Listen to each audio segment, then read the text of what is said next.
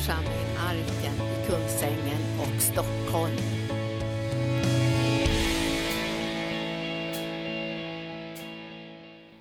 Och nu ska jag predika i, i den här förmiddagen om Guds, om vi ska börja titta, vi ska tala om Guds, Guds kärlek som är oföränderlig. Alltså att Gud förändras inte.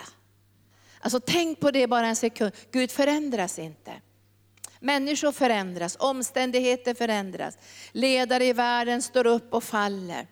Det händer olika saker utöver världen, både ekonomiskt, politiskt. Överallt händer det saker. Nu har vi stora svältkatastrofer i olika länder på grund av dåliga ledare. Alltså det är inte så att det plötsligt blir en svältkatastrof, utan det är väldigt, väldigt dåliga ledare i de här länderna. Och då händer det olika saker. Det är mycket inbördeskrig, mycket fightande, mycket bråk och det är väldigt många saker som händer ut över världen. Alltså vi lever i en föränderlig värld. Men det finns en plats som inte förändras. Bibeln säger så här att allt kommer att förgås. Allt kommer att förgås. Men mitt ord, säger Jesus, kommer att bestå. Allt kommer att skaka, allt kommer att förgås, men mitt ord kommer att bestå. Och då behöver du och jag veta idag att Jesus är Guds ord. Han är både logos och rema. Han är Guds levande ord. Och det är därför som församlingen är så viktig. Därför Gud har gett löfte till församlingen att dödsrikets portar inte ska bli henne övermäktig. Och det tänker jag mycket på när vi åker till lite farliga områden och vi ska möta människor och det händer olika saker. Så tänker jag, tack gode Gud att jag är ordentligt kopplad till församlingen. Annars skulle inte jag vilja göra det här. Därför att det är Guds församling som har fått löftet. Dödsrikets portar är inte henne övermäktig. Och därför kan vi med frimodighet gensvara till det som Gud kallar oss i och genom församlingen. Allt kommer att skaka. Allt kommer att skaka. Allt kommer att falla sönder, det vet vi. Men Gud kommer, att, kommer i den yttersta tiden, när tiden är slut, så kommer det att bli en ny himmel och en ny jord där rättfärdighet ska råda. Så därför ska vi titta på, börja titta på ett bibelställe ifrån Hebreerbrevet kapitel 13. Och sen ska vi också titta på den trygghet vi har hos en Gud som inte förändras. Tänk om Gud ändrade sig. Vad skulle hända med våra liv? Om man tittade på våra liv och sa att jag tycker inte att du har levt upp till min standard nu. Nu ändrar jag mig. Nu tar jag tillbaka min kallelse från ditt liv. Nu tar jag tillbaka församlingen Arkens kallelse, för jag tycker inte några, vissa här inte sköter sig. Om Gud var sån så skulle vi inte kunna vara här idag. Vet ni det? Om Gud var sån skulle du och jag inte vara här idag, för ingen av oss kan leva upp till Guds standard. Och ändå har vi fått en övermåttan hög ande. Och så står det i Hebreerbrevet kapitel 13, så står det, vi ska slå upp Hebreerbrevet kapitel 13. Fantastiskt brev, Hebreerbrevet. Jag älskar Hebreerbrevet. Och, och så står det så här, jag ska inte läsa, jag läser det från åttonde versen.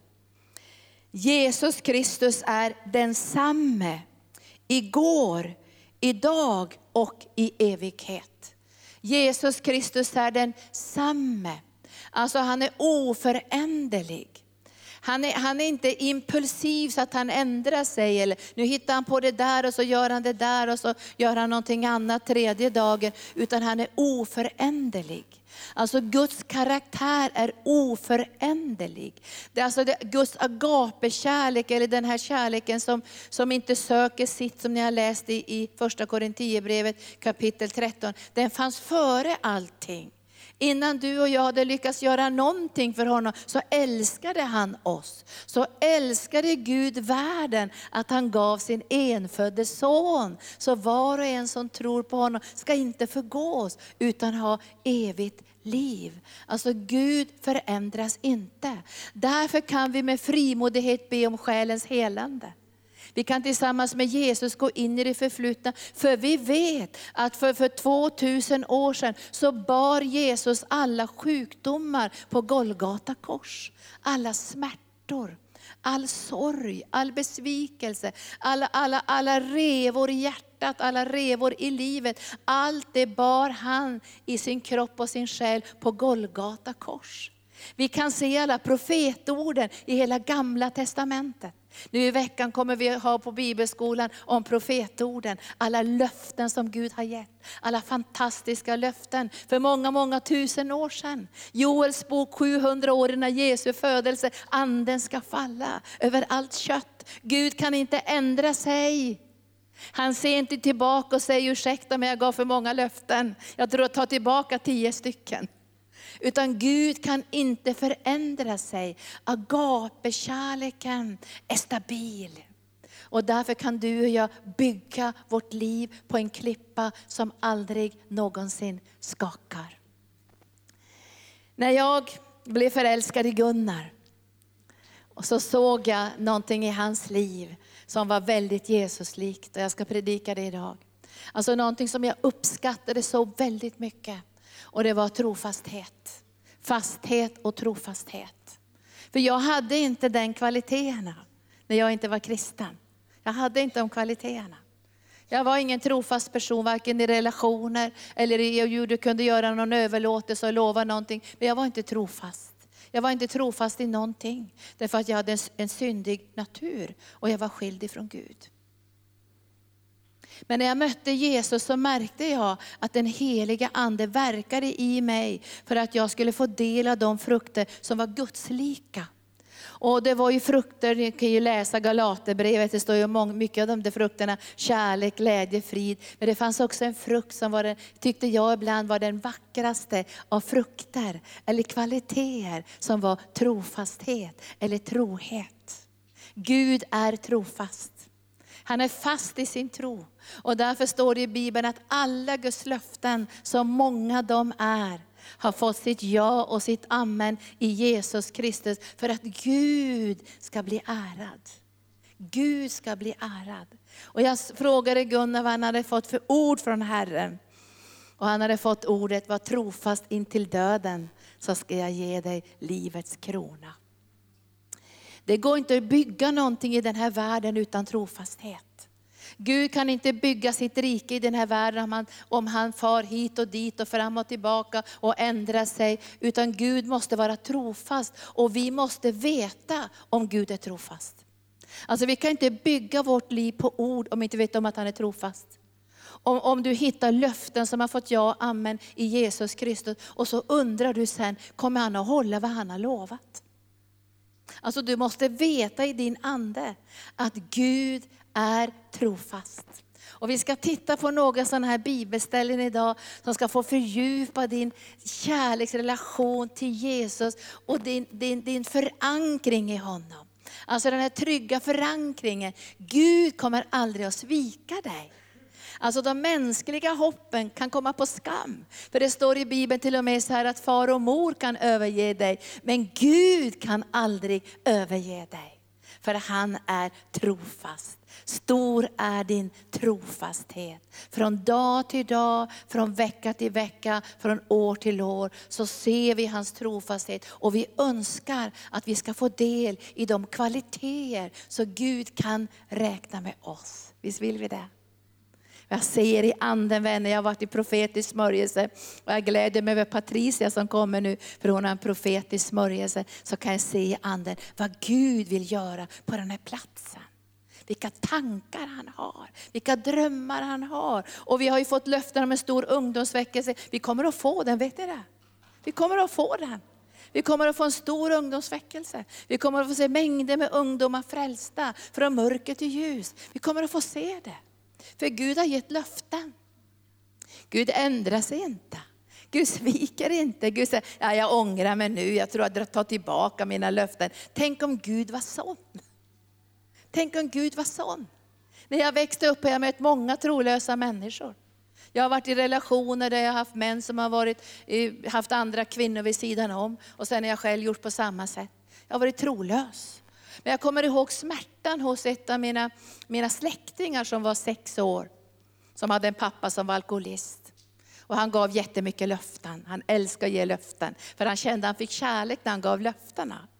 Och sen gav han ett löfte till den här flickan. Jag kommer ihåg det så väl. Hon önskade en röd cykel.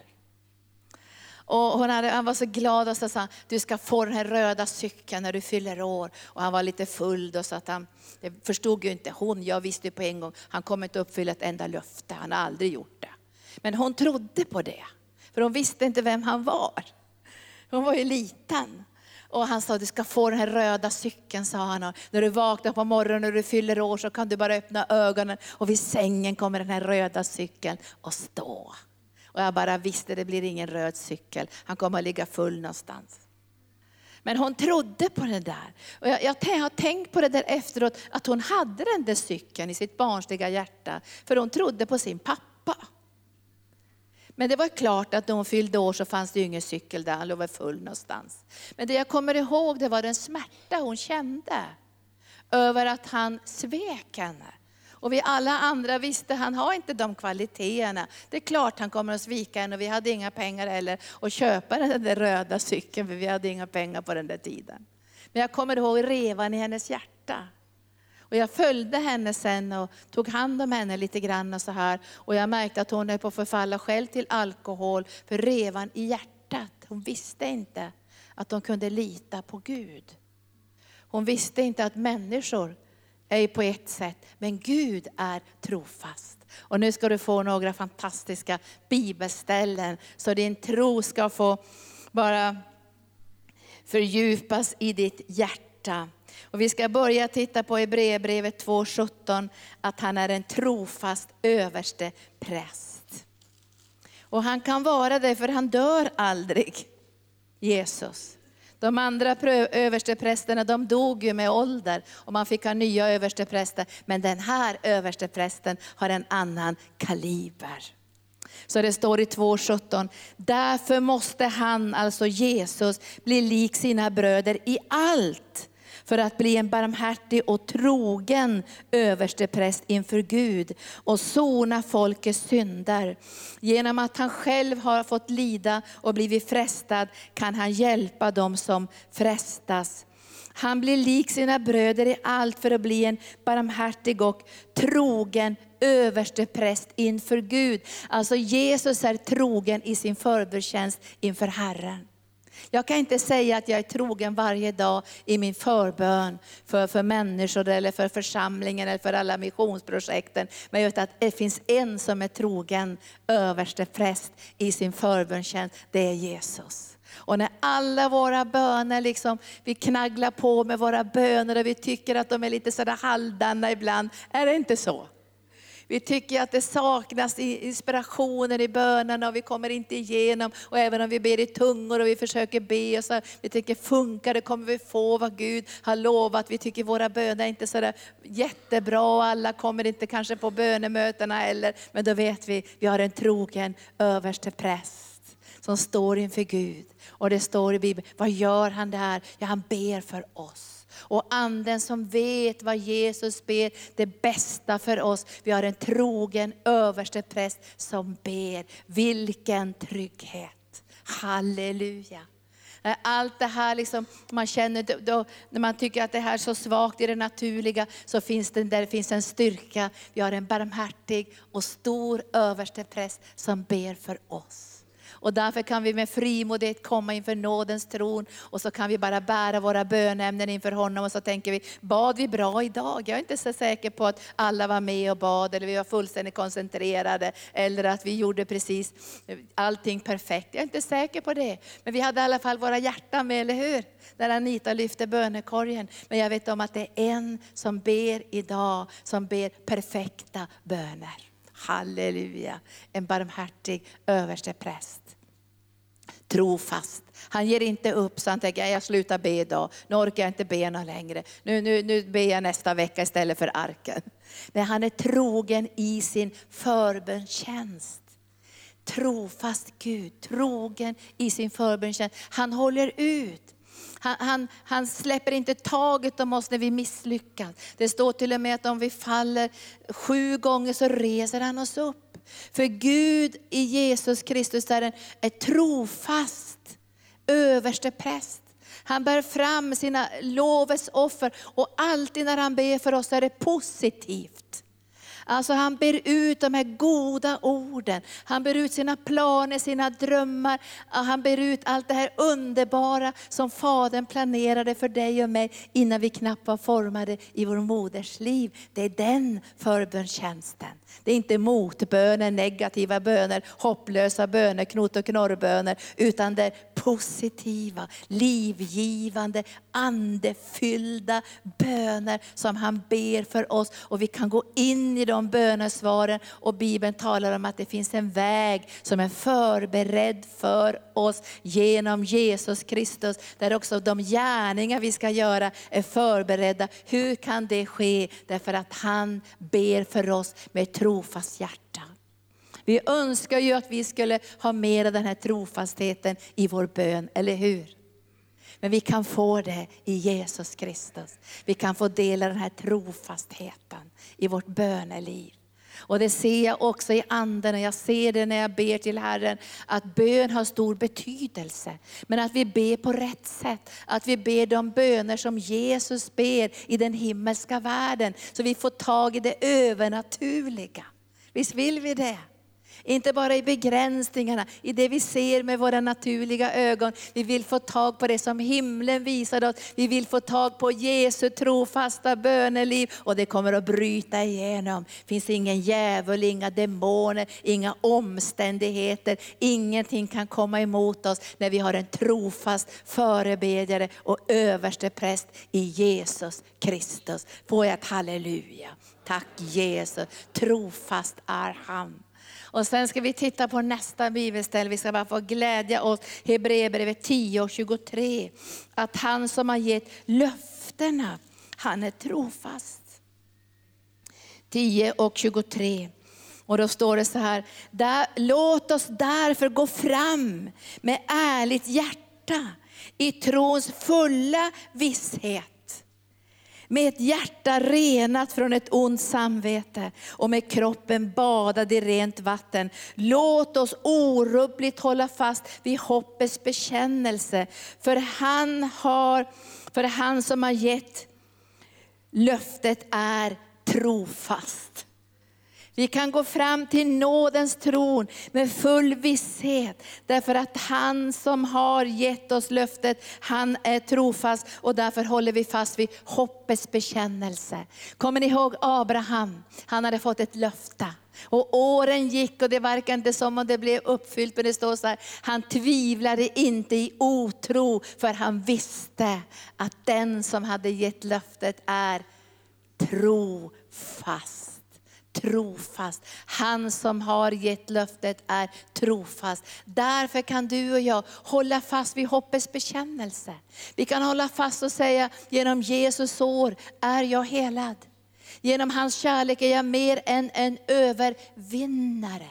Jag kan tala ut i andevärlden att jag behöver inte frukta längre, för han har lovat att vara med mig. Jag kan hålla fast vid hoppets bekännelse. Och det är inte någon mental övning. Utan det är anden i mig som håller fast vid Guds löften. För det som sker i vårt sinne, det klarar vi inte. Så tron kan inte förankras i det mentala, i sinnet och i tankarna. Utan tron måste förankras i Jesus själv. Därför att han har gett löftet, han är trofast. Vi kan hålla fast vid hoppets bekännelse, för han som har gett löftena, han är trofast. Tänk och veta att han inte hindras. Han hindras inte av katastrofer och flygolyckor och svält. Han hindras inte av omständigheter, för han är dörren. Han har öppnat en dörr i himlen som ingen kan stänga. Han kan komma in i vilket fängelse som helst. Vet du, eh, om jag skulle ge löften idag så är jag inte säker på att jag kan uppfylla alla löften. Därför omständigheterna kan hindra mig. Eller det kan hända saker som gör att jag inte kan uppfylla löftet. Men Gud kan alltid uppfylla löftet. Han är allestädes närvarande. I Kanada, i Nepal och Indien. Överallt så är Jesus och därför är han inte begränsad av det som vi ser och hör, utan han är trofast. Han har gett löftena och han är mäktig att genomföra och fullborda allt vad han har lovat oavsett omständigheterna. Får jag ett halleluja? Han är trofast. Gud är trofast. Och därför får vi inte bygga vårt liv på hö och strå. Vi måste bygga vårt liv på klippan Jesus. Som aldrig någonsin kommer att skaka och där inte någon inte, inte kommer att gå sönder. Vi får inga revor i vårt hjärta. Vi bygger på Jesus Kristus. Därför att han som har gett löftet, han är trofast. Om jag inte visste att Gud var trofast skulle jag tveka och gå fram till nådens tron. Men jag vet om att han är trofast. Det som han har lovat är han mäktig att uppfylla. Han är inte som den där flickans pappa som låg full någonstans där han hade gett löftet. Eller bara ändrade sig eller svek någonstans efter vägen. Gud är trofast. Du och jag kan bygga våra liv. Inte på omständigheterna, inte på varandra. Vi bygger vårt liv på Jesus Kristus. För vi vet att hoppet kommer inte på skam. För Guds kärlek är utgjuten i våra hjärtan genom den helige Ande. Halleluja! Tack Jesus för din trofasthet. Oh, tack Jesus, tack Jesus, tack Jesus. Han som har gett löftena. Han är trofast. Han är vår överste präst. Och i Salta salmen 91 och 4 så står det också att hans trofasthet är vårt beskydd. Alltså det är vårt beskydd att Jesus är trofast. Annars skulle inte vi våga åka till olika länder. Vi skulle inte våga gensvara till det som Gud har kallat oss till, om inte han är trofast. Vi vågar inte säga ja till Guds kallelse. Hur vågar vi säga ja till ett jättestort projekt, Sjöhamra gård? Hur skulle vi våga säga ja till att bygga utöver världen? Hur skulle vi våga säga ja om inte vi visste att Gud är trofast? Men att vi som är här idag ber att Gud ska lägga ner de kvaliteterna i våra liv. Så Gud kan räkna med oss. För det står i Bibeln att hans ögon söker över hela jorden efter de trofasta i landet. Så står det. Han söker efter de trofasta i landet. Så står det i bibelordet. jag ska läsa så här i Salta salmen 91, de här Orden är ju fantastiska. Jag, jag bekänner de här orden, jag håller fast vid de här orden. Gud, du är trofast. Vad som än händer i våra liv så är du trofast. Och det står ifrån Salta salmen 91 och 4 så står det, med, med sina fjädrar täcker han dig, under hans vingar finner du tillflykt. Hans trofasthet är sköld och skärm. Skärm betyder att han gömmer dig från fienden. Alltså han gömmer dig så fienden ser dig inte. Du är bakom en skärm. Det här är ett gammaltestamentligt uttryck. En skärm döljer dig. Alltså han döljer dig för fienden. Så fienden kommer inte åt dig, för fienden har många ondskefulla planer. Men hans trofasthet är sköld och skärm. Och när det skakar i ditt och mitt liv, då måste vi veta vem vi bygger på. Vem som har gett löftena. Han som har gett löftena är trofast. Och han beskyddar oss. Och han är också vår sköld. Så alla de här pilarna som mörkrets makter skjuter, de kommer Jesus att hålla upp en mycket större sköld än du och jag kan hålla upp. Och ibland kan man känna att man blev en nåldyna. Nu får vi väldigt lite hat i arken, jag tackar Jesus. Vi har väldigt lite hat på nätet, nästan inte alls, utan Gud har bara beskyddat oss från mycket, mycket näthat som jag ser andra får. Men jag vet ändå att ibland känner man sig som en nåldyna och man tänker, gode Gud, vad hände här? Fick jag upp den här skölden? Men hans trofasthet är sköld och skärm. Så vad än vi går igenom, vad än som händer oss, så kommer vi igenom. Inte därför att vi har varit duktiga, men därför att han är trofast. Trofast trofast. Det finns många kvaliteter hos Gud som jag älskar. Men den här kvaliteten känner jag ibland är den allra viktigaste. Och när jag tittar på människor så söker jag efter just den här kvaliteten. Därför det är någonting med den här kvaliteten.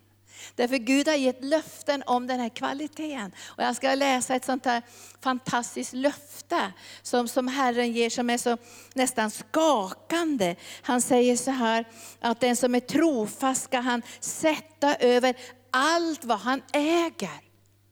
Alltså, alltså det här, är, det här vi tror ju knappt på det. Men, men den här kvaliteten är så viktig för Jesus, så han säger så här, att finns den här kvaliteten så ska, så ska jag sätta er över allt som jag äger.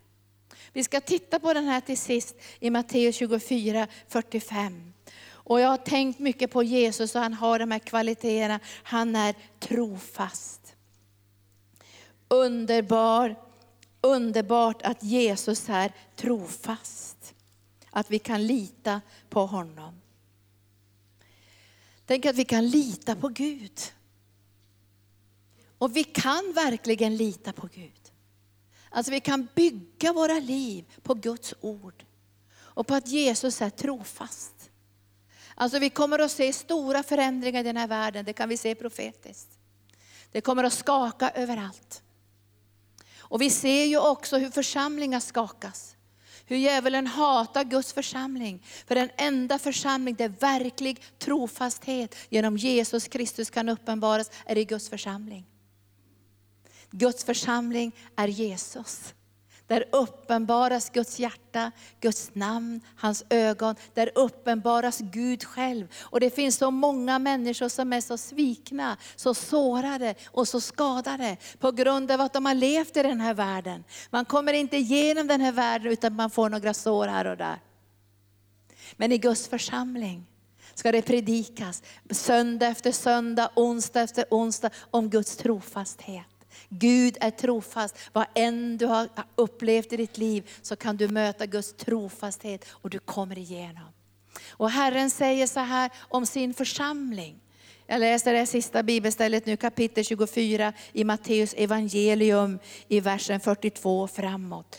Jag, jag, jag, sänder det här in i mitt eget hjärta och in i era hjärtan. Var därför vakna. För ni vet inte vilken dag er Herre kommer. Men det förstår ni att om husägaren visste, om det var på natten tjuven kom, så hade han hållit sig vaken och inte låtit dem bryta sig in i hans hus. Var därför beredda också ni, för i en stund när ni inte väntade kommer Människosonen. Halleluja. Och jag säger så här, vi ska vara vakna och redo och välkomna konungarnas konung och herrarnas herre. Och så står det, vem är den trogne och kloke tjänaren, vars herre har satt honom över sina andra tjänare för att ge dem mat i rätt tid. Salig är den tjänaren där hans herre kommer och finner att han gör så. Jag säger er sanningen, han ska sätta honom över allt han äger. Vilken belöning just för den kvaliteten som är trofasthet. Alltså jag känner, jag kan inte leva mitt liv utan att jag vet om att Gud är trofast. Det går inte att leva sitt liv och undra, kommer Gud att hjälpa mig idag, och imorgon, tänk om han ändrar sig, tänk, tänk om det sker något hemskt och tänk om inte Gud är där och tänk om jag hamnar i en situation där Gud kommer att svika mig. Men, men jag tänker så här, Paulus han visste att Gud är trofast. Han bara visste det. Vad jag än går igenom, Gud är trofast. Och han säger det gång på gång, snart ska Satan bli krossad under era fötter. Och han talar om hur Gud har fört igenom honom från prövning till prövning och ändå har han bara sett Guds härlighet. Och det finns ju en prövning som var en av de värsta prövningarna i hans liv och det var när han hamnade i fängelsehåla slagen, han hade Silas med sig. Han var slagen, de hade bojat dem längst ner i fängelsehålan. Och de blödde på ryggen, de blödde säkert på hela kroppen. Och de, borde, de kunde ha suttit där i fängelsehålan och undrat, var är du nu Gud någonstans? När det ser ut så här i mitt liv.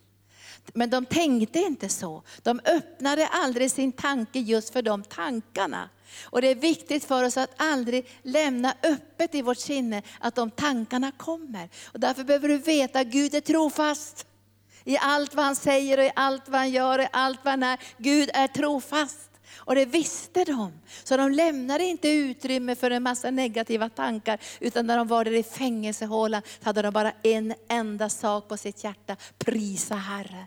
Låt oss prisa Herren för hans trofasthet. Jag tror demonerna bara tänkte, är Gud trofast? Sitter ni här med plågade och slagna och blod på ryggen? Borde inte ni klaga istället? Jag tror de sjöng, stor är din trofasthet.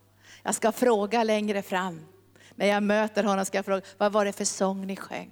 För det står inte i Bibeln vilken sång de sjöng, men jag kan tänka, stor är din trofasthet. Och genom stormar, genom prövningar, stor är din trofasthet. Och de bara sjöng med sina hjärtan. Och jag tror att alla som var där i fängelsehålan, de hörde det. Det var inte allsång, det var inte skönsång, det var inte bara ett uppträdande. De hörde de här apostlarnas hjärtan. Och Guds kraft kom. Gud söker efter hela, i hela världen efter någon som är trofast.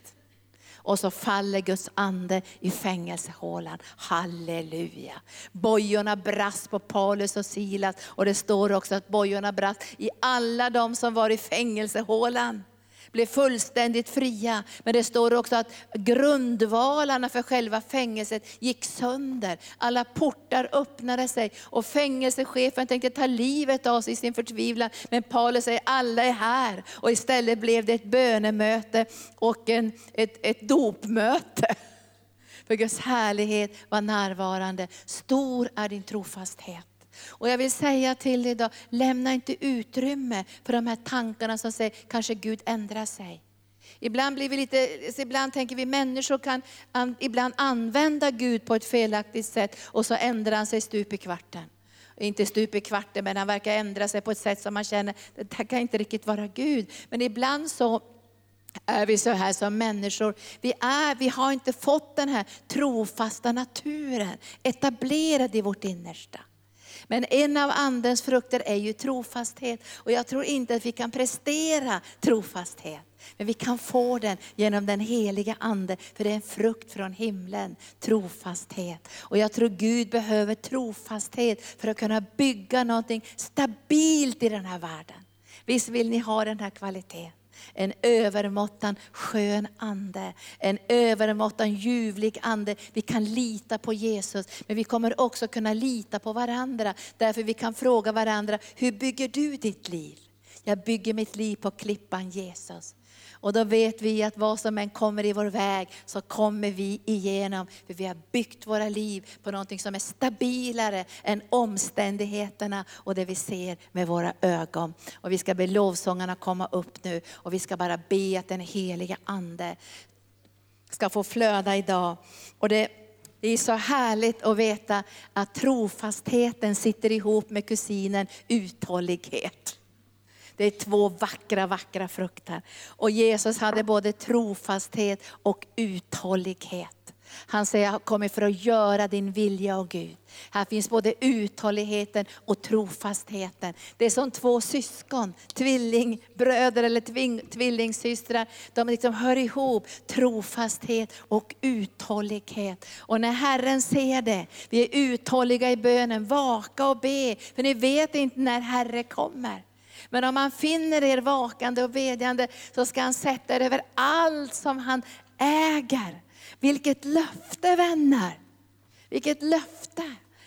Och om du undrar var det där bibelstället står det här att hans ögon överför hela jorden för att söka efter dem som är trogna så står det ifrån Salta salmen 101 och 6.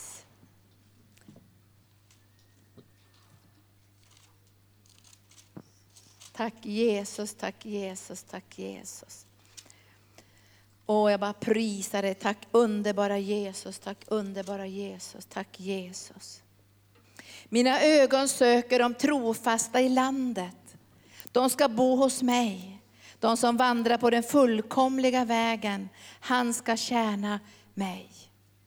Mina ögon söker efter de trofasta. Och jag tror att varför Maria blev utvald att bära Jesus under sitt hjärta, jag tror hon hade den här kvaliteten. Den här kvaliteten, den är så utmärkande för Guds natur. Om jag tänker Gud är kärlek, eller Gud är frid, eller Gud är glädje. Men jag måste säga, jag tycker nästan bättre om det här, Gud är trofasthet. Alltså det går att bygga sitt liv på honom som aldrig kommer att svika, aldrig kommer att lämna oss, aldrig kommer att överge oss. Därför har vi en trygg ankare innanför förlåten hos Jesus själv. Och vi ska be att den heliga Ande ska få verka i våra liv. För vi, jag vet att många av oss har helt andra bakgrunder. Vi är inte vana vid trofasthet. Många av er är säkert det, för ni har kanske varit kristna hela livet. Men vi som har kommit från mörkret. Många av er har gått igenom skilsmässor därför att det har varit otrohet i relationen. Man har stora sår på grund av att man har fått uppleva saker som har slagit sönder något i ens hjärta.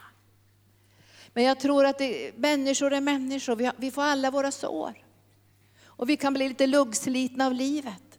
Men att få bygga på Jesus Kristus, det är någonting annat. Och känna min konung, himmelens konung, kommer aldrig någonsin att svika. Och det bygger jag mitt liv. Och när vi tillsammans gör den här bekännelsen, vi ska bygga vårt liv för Jesus, då blir det stabilt. Vet ni det? Blir stabilt. Och jag tror om Gud ska kunna förmedla de här underbara planerna som han har för oss individuellt och för oss tillsammans, så ska det bli stabilt.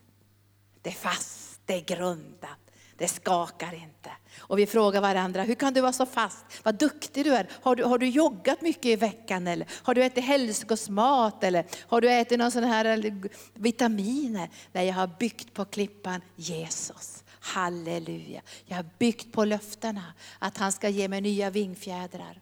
Han ska ge mig ny kraft. Han ska föra mig upp på högre höjder. Det är de bibelorden jag bygger på. Det är de bibelorden jag tar in i mitt hjärta dag efter dag, för jag vet att han som har gett löftena är trofast. Och vi ska be idag att just den här sidan av Guds väsen ska ännu mer i våra liv få gestalta sig och synliggöras. Och att Herren ska känna sig trygg med oss. Visst vill vi det? Han ska känna sig trygg. Där han börjar förmedla saker och säga saker, då ska han känna, här finns en fast plats. Här finns det trygghet. Här, här kan jag överlåta mitt hjärta, mina drömmar och mina planer. Och det här kan vi inte prestera i egen kraft. Jag var totalt otrogen i min ungdom. Jag vet inte hur många relationer jag bara sprang mellan. Jag tänkte det är bättre grönare där och grönare där och grönare hit och dit. Och till sist stod jag i duschen, jag berättade för Peter Ljunggren och tänkte så här, jag känner mig så smutsig så jag drar mig skinnet snart. Därför det fanns ingen trofasthet i mitt liv.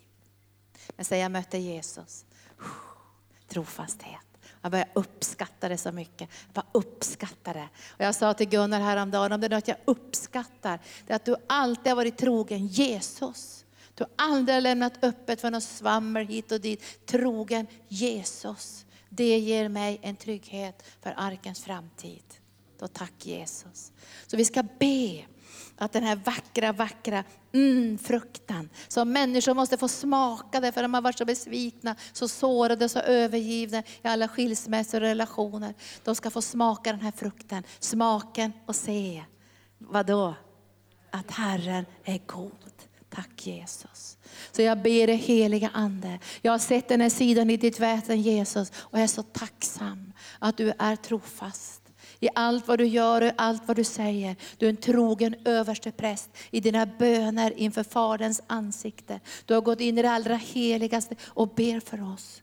Du har sagt att vi ska hålla fast vid hoppets bekännelse, för det är du som har gett löftena och du är trofast. Och vi vet också här att din trofasthet är sköld och skärm. Det beskyddar oss och det bevarar oss och vi kan komma igenom prövningar utan att vara skadade och förstörda i vår andliga relation med dig Fader. Och vi ber idag Herre att de här vackra frukterna som är trofasthet, och som är uthållighet. De här frukterna som är, så, som är du Jesus, som är ditt väsen, som är din karaktär. Och som gör vi blir så trygga i den här världen. När allting skakar och bävar så är vi så trygga.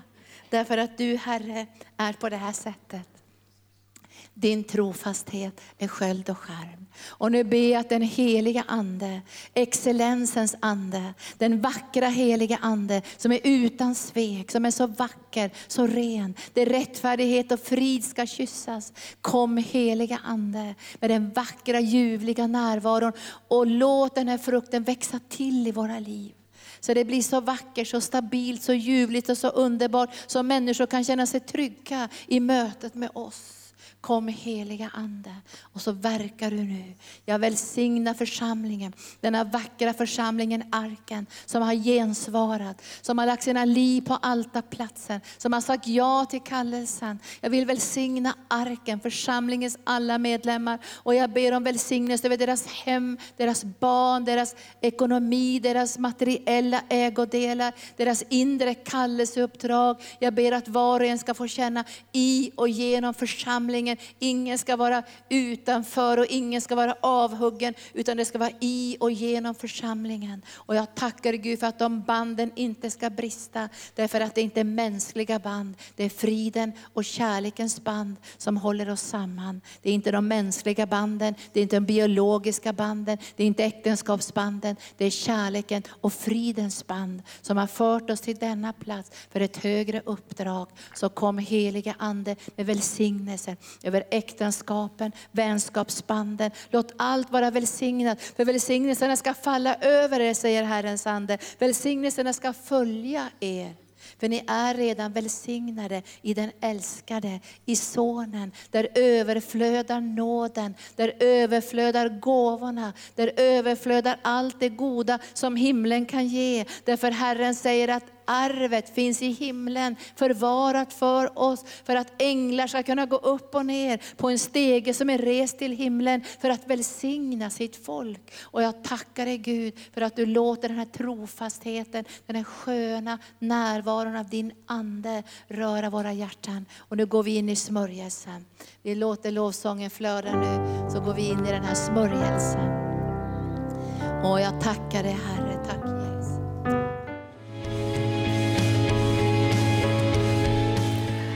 för att du har lyssnat. Vill du få del av mer information om församlingen Arken, vår helande tjänst, bibelskola och övriga arbete, gå in på www.arken.org.